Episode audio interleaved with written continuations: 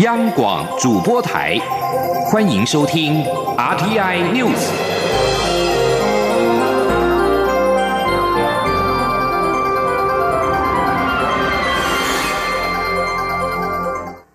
各位好，我是主播王玉伟，欢迎收听这节央广主播台提供给您的 RTI News 新闻。首先带您关注两岸焦点：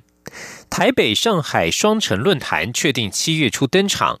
陆委会在今天表示，支持合于规范、对等尊严的两岸城市交流，并且将依照惯例提供北市府必要协助，但也要提醒地方首长赴陆交流应注意社会观感，必须充分反映台湾主流民意，并审慎应对中共政治操作，避免沦为统战宣传的工具。今天记者王兆坤的采访报道：台北、上海双城论坛预定七月四号在上海举行。台北市长柯文哲将率团出席。陆委会表示，内政部已收到柯文哲附录申请案，将会同国安局、法务部等单位共同审查处理。而陆委会将依照对等尊严等原则，提供审查意见给内政部联审会参考，并循程序由审查会审查决定。陆委会指出，政府支持合于规范、对等尊严的两岸城市交流。陆方也应秉持对等尊严、健康有序原则，不应对两岸城市交流设置政治前提和不当干扰，如此才有利于两岸关系良性互动发展。陆委会强调，北京在今年初提出“习五条”，积极推进统一进程，创意探索“一国两制”台湾方案，更企图创造台湾各界参与所谓民主协商假象。地方首长及政治人物附录交流，应注意社会观感，必须充分反映台湾主流民意，并审慎应对中共政治操作，避免沦为统战宣传工具。陆委会副主委邱垂正说：“地方政府进行两岸城市交流，应避免呼应中共消灭中华民国的政策主张，或成为统战工具，应该充分反映台湾主流的民意。”以维护国家主权、尊严跟整体的利益。陆委会表示，将依惯例持续与北市府保持联系，提供必要协助，同时提醒参与交流活动及签署备忘录等事项，应依照两岸条例相关规定办理。中央广播电台记者王兆坤台北采访报道。而台北市政府副发言人柯玉安表示，双城论坛台北市长柯文哲将亲自率团前往。上海方代表是否为上海市长应勇还不确定，但一定会秉持对等尊严的原则。继续关注台湾重大的科技成就，福卫七号即将在台湾时间明天上午十一点三十分发射，剩下不到一天的时间，国家实验研究院太空中心工作人员的工作也进入最后阶段。从两个月前的二十多位人员，到现在还有九位留在美国做最最后的测试工作。他们受访时指出，现在的心情就像跑大队接力，一棒接一棒，总算到了最后一棒，希望发射顺利，让台湾再次感到骄傲。前天记者杨文军在美国佛罗里达的采访报道。福卫七号即将于美国时间二十四号晚间十一点三十分，台湾时间上午十一时三十分，搭乘 SpaceX 猎鹰重型火箭升空。随着时间倒数计时，有卫星保姆之称的国研院太空中心工程师们都觉得很兴奋，也很紧张。福卫七号整测计划主持人陈维军受访时指出，当初会有卫星保姆制度，主要是福卫七号有六枚卫星，就像六胞胎。哪一颗做了什么工作都要被记录，不能重复做，所以每枚卫星都配有三个保姆照顾。他则是负责管理保姆的人，是卫星管家。他说自己从福卫一号就开始参与，随着福一、福二、福三、福五顺利进入太空，到现在的福七也即将升空，卫星的重量是越来越重，就像自己的责任也越来越庞大。由于现在已经到了最后阶段，陈维军指出，日前美方将倒数程序演练一遍，火箭指挥官会逐一确认各个项目是否完备，一一点名，负责人就要回购或是 No Go。当连续每个人都说够的时候，就会连续够够够，直到最后一个人讲够的时候，火箭就发射了，场面是相当感动。他也期盼火箭能顺利升空，让台湾再次感到骄傲。他说：“那每个都会回答够够够，连续这样讲一连唱够，其实那个还蛮感动的，就表示最后一个人讲够的时候，那个最后一个 mission director，他在一分钟之后就马上下达这个 STP two go。”但是那一刻，那一刻真的是，呃，令人感动。就是说，所以我想讲的是说，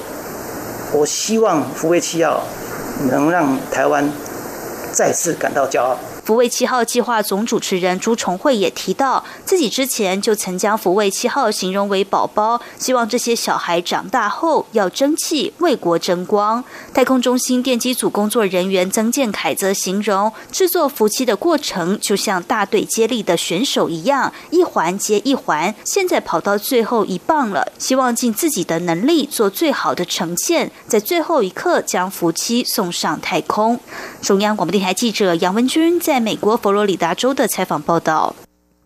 而回忆起这两个月到美国进行的最后测试，陈卫军骄傲的表示，由于这次发射的卫星一共有二十四枚，所以很多的工作都需要和其他卫星团队互相协调及等待。一比较之下，可以发现台湾的工作人员相当的厉害，像是燃料填充的工作，有其他团队因为技术问题而落后，但是台湾团队的填充进度就是能够将落后的进度给补上。福卫七号即将在二十五号搭乘猎鹰重型火箭升空。科技部长陈良基今天抵达美国佛罗里达州卡纳维拉尔角空军基地。他在受访时指出，福卫七号已经准备就绪，有百分之百的信心可以完成任务。陈良基说：“好，在这里要跟我们国人报告，就是呃，我现在在呃佛罗里达呃空军基地这边。好，那我们福卫七号的太空团队。”都已经准备好了。那，美国主卫刚刚有说，所有的模拟的测试都已经完成，所以我们期待明天的发射。信心指数多少？信心指数哦，一百分呢。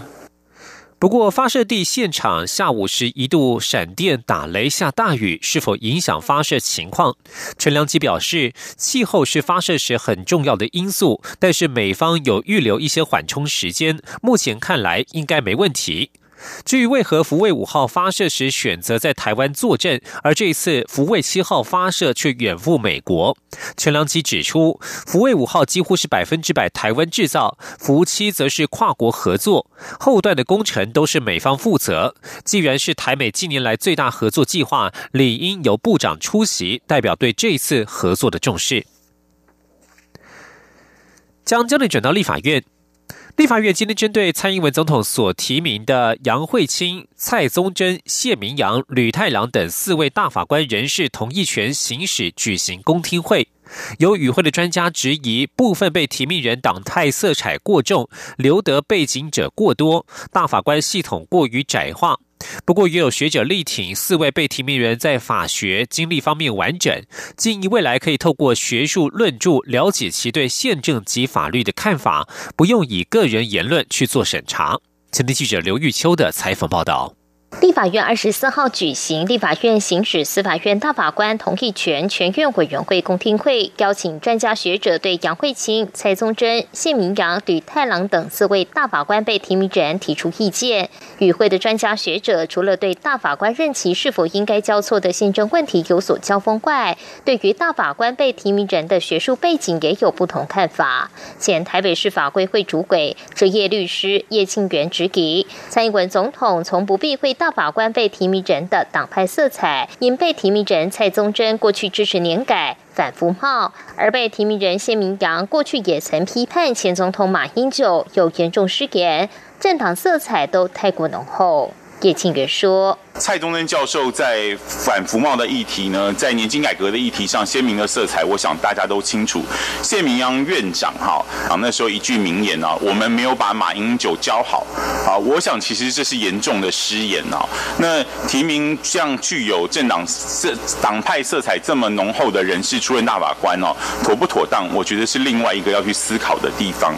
叶庆元也质疑，过往的大法官是以背景多元为一大特特色。以前有刘志、刘美跟刘德的大法官，但即将卸任的汤德宗与卢昌发大法官都属于刘美系统，但蔡宗珍、谢明阳都属刘德，可能背景太相似，恐导致未来大法官在解释上的思考过于窄化。不过，高雄第一科大科技法律所教授廖清福则认为，蔡松珍担任过考试院考选部长，学术专长是宪法法学，对战后德国的民主宪政秩序熟稔，这对台湾建立宪政秩序非常重要。而谢明阳对人工智慧领域很有见解，这对台湾要做产业升级可能面临的新兴法律问题有所注意。廖清福强调，立院审查时可透过被提名人的学术论著，回顾其对宪政及法律的看法，不该以个人言论去做审查重点。面呢，我想大人在审查的过程里面，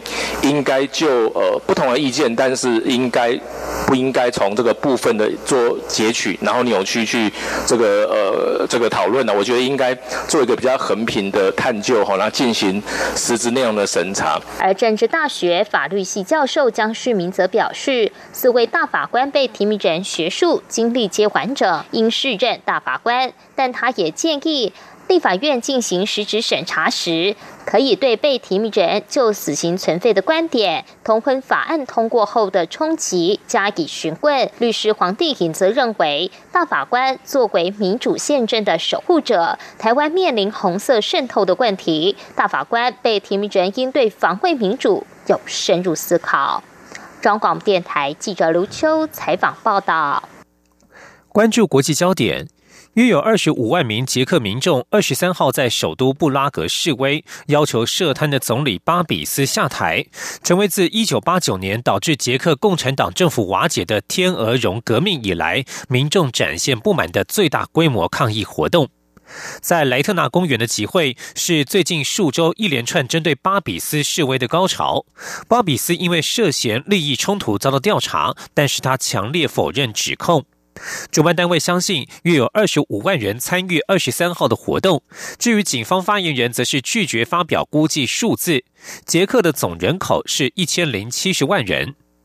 巴比斯拥有艾格富集团，是捷克的第二大富豪，被称为捷克的川普。他去年被控涉及一起金额达两百万欧元的欧盟补助款诈领案。欧盟认定他身为政治人物兼企业家，存在利益冲突。土耳其第一大臣伊斯坦堡二十三号重选市长，主要反对党候选人伊马莫鲁再度击败执政党代表，成为土耳其总统埃尔段执政十六年以来遭受的最大重击之一。根据约百分之九十九已经开出的票数，四十九岁的伊马莫鲁得票率百分之五十四，领先埃尔段的正义发展党候选人尤迪伦的百分之四十五。伊马莫鲁发表胜选演说时强调，是整个伊斯坦堡和土耳其赢得了这一次选举。他已经准备好，愿意与埃尔段合作，并且希望双方尽快会面。先前在今年三月三十一号举行的市长选举当中，尤迪伦以一万三千多票的些微差距败给伊马莫鲁，但是正义发展党指控计票过程舞弊，最高选委会在五月宣布选举无效，在六月二十三号进行重选。不过重选一次还是输，埃尔段这一次坦诚失败，他在推特发文祝贺赢得胜利的伊马莫鲁。关注香港的反送中示威，三十二名卸任港府高官、立法局议员参与联署，要求香港特区政府立即撤回逃犯条例修正案，取消对六一二抗争冲突的暴动定性，并且组成独立调查委员会，调查六一二抗争当中所有的暴力行为。综合香港媒体报道，参与联署的三十二人当中，包括香港前政务司长陈方安生、前保安司的黎庆宁、前经济司布简琼以及前立法局主席黄宏发等人。联署书指出，暂缓不等于撤回。虽然港府表示没有继续修例的计划，且修正案到二零二零年七月立法会会期终结时也会失效，但仍然将造成不稳定。反送中事件也对台湾的民意造成显著影响。台湾民意基金会今天公布民调指出，有超过七成的台湾民众支持香港反送中运动，其中百分之四十八点二强烈支持。民调也发现，在反送中游行之后，期盼台湾独立的人增加了二点二个百分点，期盼继续维持现状者增加了六点九个百分点，两岸统一的支持度下跌至一九九六年以来的新低点。以上新闻由王玉伟编辑播报。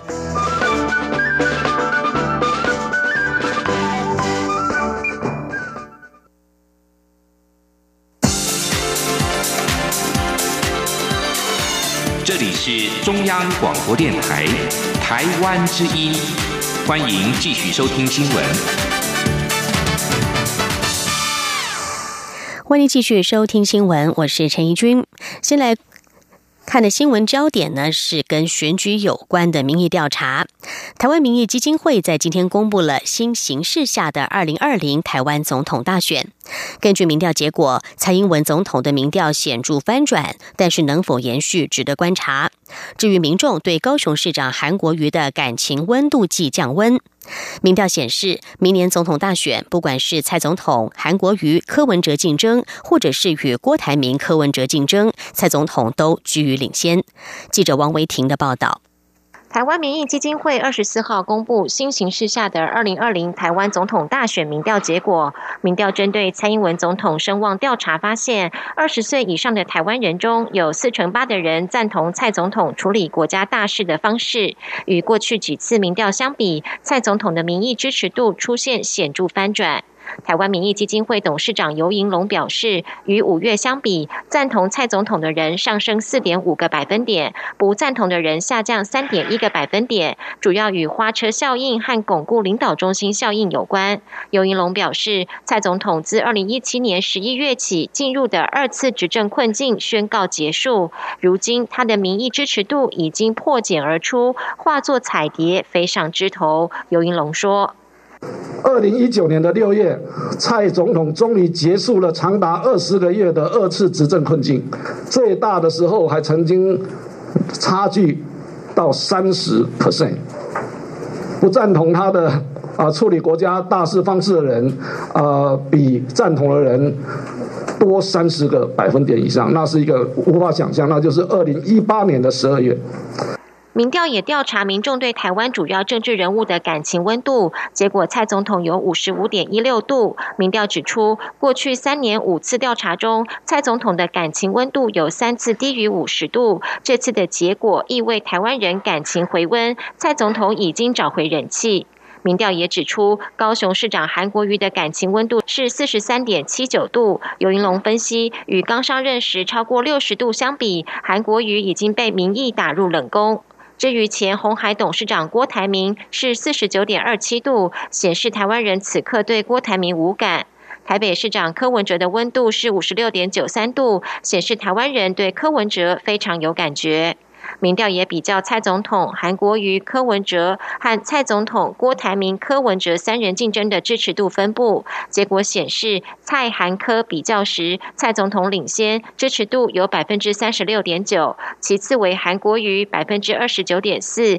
以及柯文哲的百分之二十七点五。蔡郭柯时，蔡总统仍居冠，支持度为百分之三十五点五，其次为柯文哲百分之二十八点一，郭台铭为百分之二十六点一。一。尤银龙表示，蔡总统支持度目前呈现领先，能否持续下去值得观察。但是韩国瑜声势减弱，能否从国民党的初选中脱颖而出，不确定性越来越高。尤银龙也指出，柯文哲若参选，将对二零二零年总统大选投下巨大变数。这份民调于六月十七号、十八号进行调查，针对二十岁以上的成年人，以住宅电话为抽样架构，有效样本为一千零九十二人，在百分。百分之九十五的信心水准下，抽样误差约为正负二点九七个百分点。中央广播电台记者王卫婷采访报道。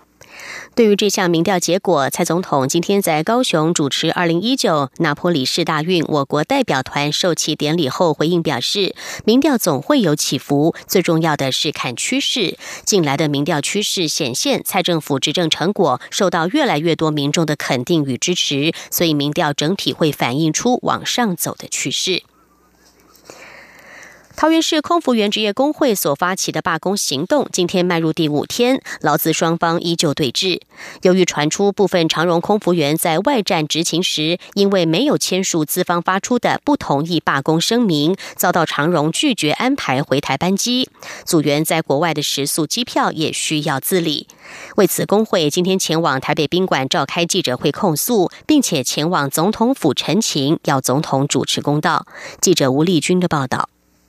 长荣航空劳资争议持续延烧，数十名空服员工会代表二十四号上午在台北宾馆前召开记者会，控诉长荣航空强硬要求因执勤公司勤务滞留维也纳的组员必须签署不罢工同意书，内容为本人不会参加桃园市空服员职业工会所发起的罢工活动，直到罢工结束为止，皆不会改变态度。并同意于返台之后，将护照与台胞证交给公司保管，否则无法安排组员回台勤务。其在国外的食宿、机票也需自行负担。工会抨击长荣航空，即便组员已经明白表示有意愿执行返台勤务，仍然遭站主任威胁，必须签署不罢工同意书才能返台。目前已知至少。有十五名困在维也纳及休斯顿的空服员，而且人数恐将持续攀升。工会常务理事李莹还当场跟一名滞留在维也纳的长荣空服员妈妈连线，这位妈妈则是气诉所有空服员都遭到长荣公司同样的对待。她说。然后我有跟我女儿确认，我说是你们全部的空服员都是受到这样的遭遇吗？那我从那个视频上我有看到，所以我很确认，并不是只有我女儿一个人，是全部。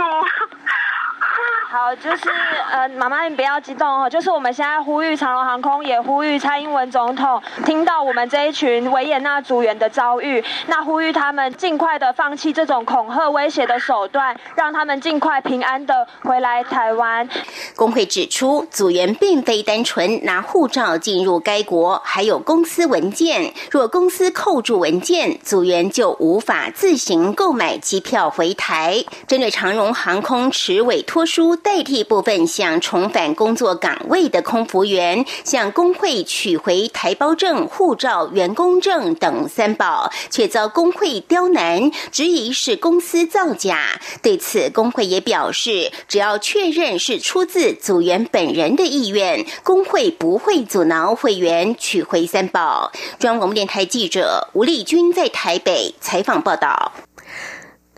桃园市空服员职业工会的代表今天上午到了总统府陈情，对此南下高雄主持市大运代表团授旗典礼的蔡英文总统在受访的时候重申，希望劳资双方能够理性坐下来谈，达到劳工、雇主及旅客三赢的状况。行政部门也会尽力协助，让罢工对于交通以及旅客疏运的冲击降到最低。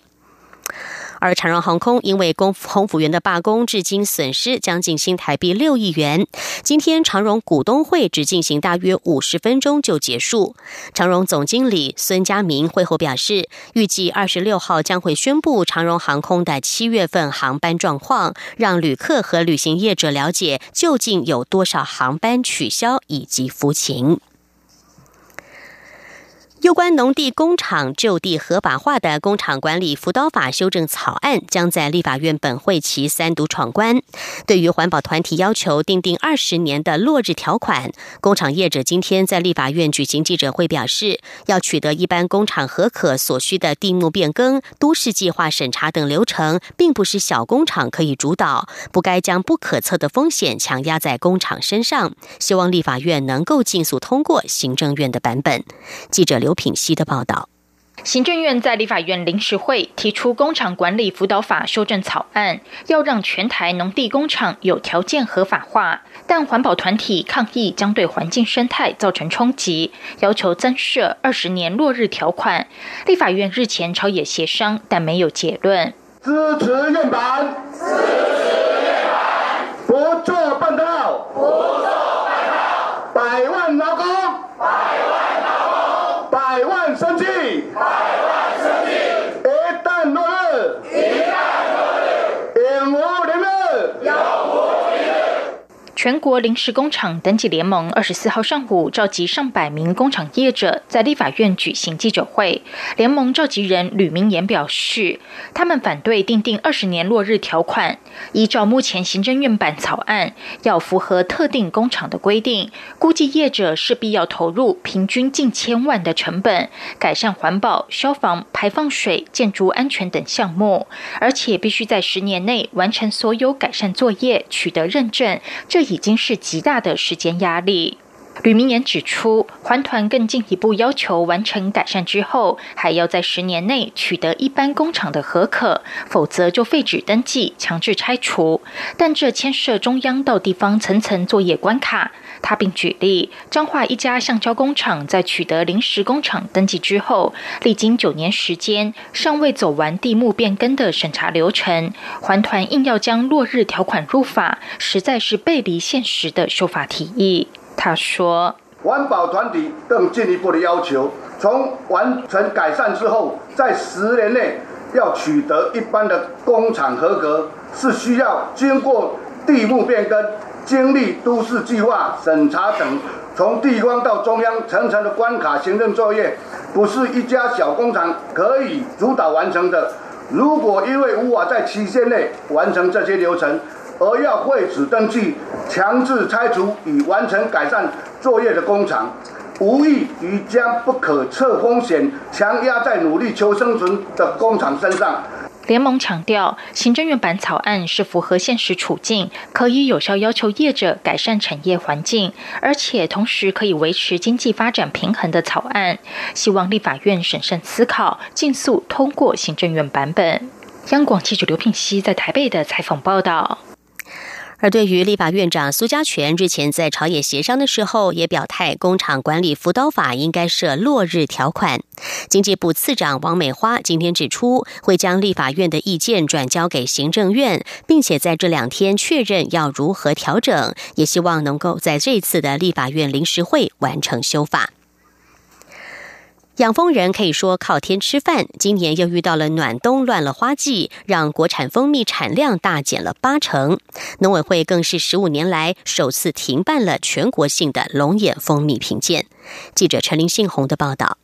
为区隔真假蜂蜜，以确保台湾国产蜂蜜品质，农委会从二零零五年开始建立国产蜂产品证明标章验证制度。先就每批蜂产品抽样蜂签，并经过抗生素等药物残留检查合格者，再由台湾养蜂协会按抽样蜂签数量逐一计量核发使用标章。每件验证蜂产品都有验证编号，可以追溯生产者。全国国产农业蜂蜜品质评鉴。近十五年来，每年都举办并选出特等奖和头等奖国产农眼蜜，但今年暖冬再加上气候不稳定，国产农眼蜜产量大减，且是有史以来减产最多的一年，较往年大减八成。农委会也破天荒的停办全国农眼蜜评鉴。农粮署主秘陈启荣说。八成左右蜂蜜的产量啊，部分呢像啊一些百花蜜啊、森林蜜，这个可以补充一点蜜源值啊，一些蜂那个蜜源的这个来源，还有开放宁夏经济，就是讲到森林蜜的部分。那另外去年也有一些库存。近几年在品鉴中都拿下头等奖的诚信蜂农养了四百个蜂箱，共有约千万只的蜜蜂大军。他说，今年不管到台湾的哪个山头，花季都不对，暖冬使得该冷的时候不冷，该下雨的时候没下雨，荔枝和龙眼树无法开花，蜂采不到蜜。即使有开花的山头，蜂农群聚，想要分一杯羹都很难。蜂农说。大部分都是没有花了，有的地方有花，可是蜜用太多了。啊，都去啊，花里面又没有蜜，花有开，那边的如果那个如果是呃彰化那个八八果山那边有那个花有开，可是那里面又没有蜜，啊，蜜用又多，啊，那又采不到蜜。今年市面上贩售的蜂蜜多是去年的库存，不过蜂农也表示，蜂蜜保存期限达二到三年，品质不受影响。不过由于量少，价格稍稍上扬约一到两成左右。毕竟蜂蜜不是必需品，价格涨得太多，民众也不见得愿意买单。中央广播电台记者陈林信宏报道。来关心国际间，今天有多起的地震消息。印尼东部的巴布亚省在当地上午十点零五分发生规模六点一的地震，但是没有发布海啸警报，也没有立刻传出灾损或是伤亡。而日本关东地区今天上午也发生规模五点五的地震，震央在千叶县东南方的外海，所幸没有引发海啸的危机。十二天 News 由陈义军编辑播报，谢谢收听，这里是中央广播电台台湾之音。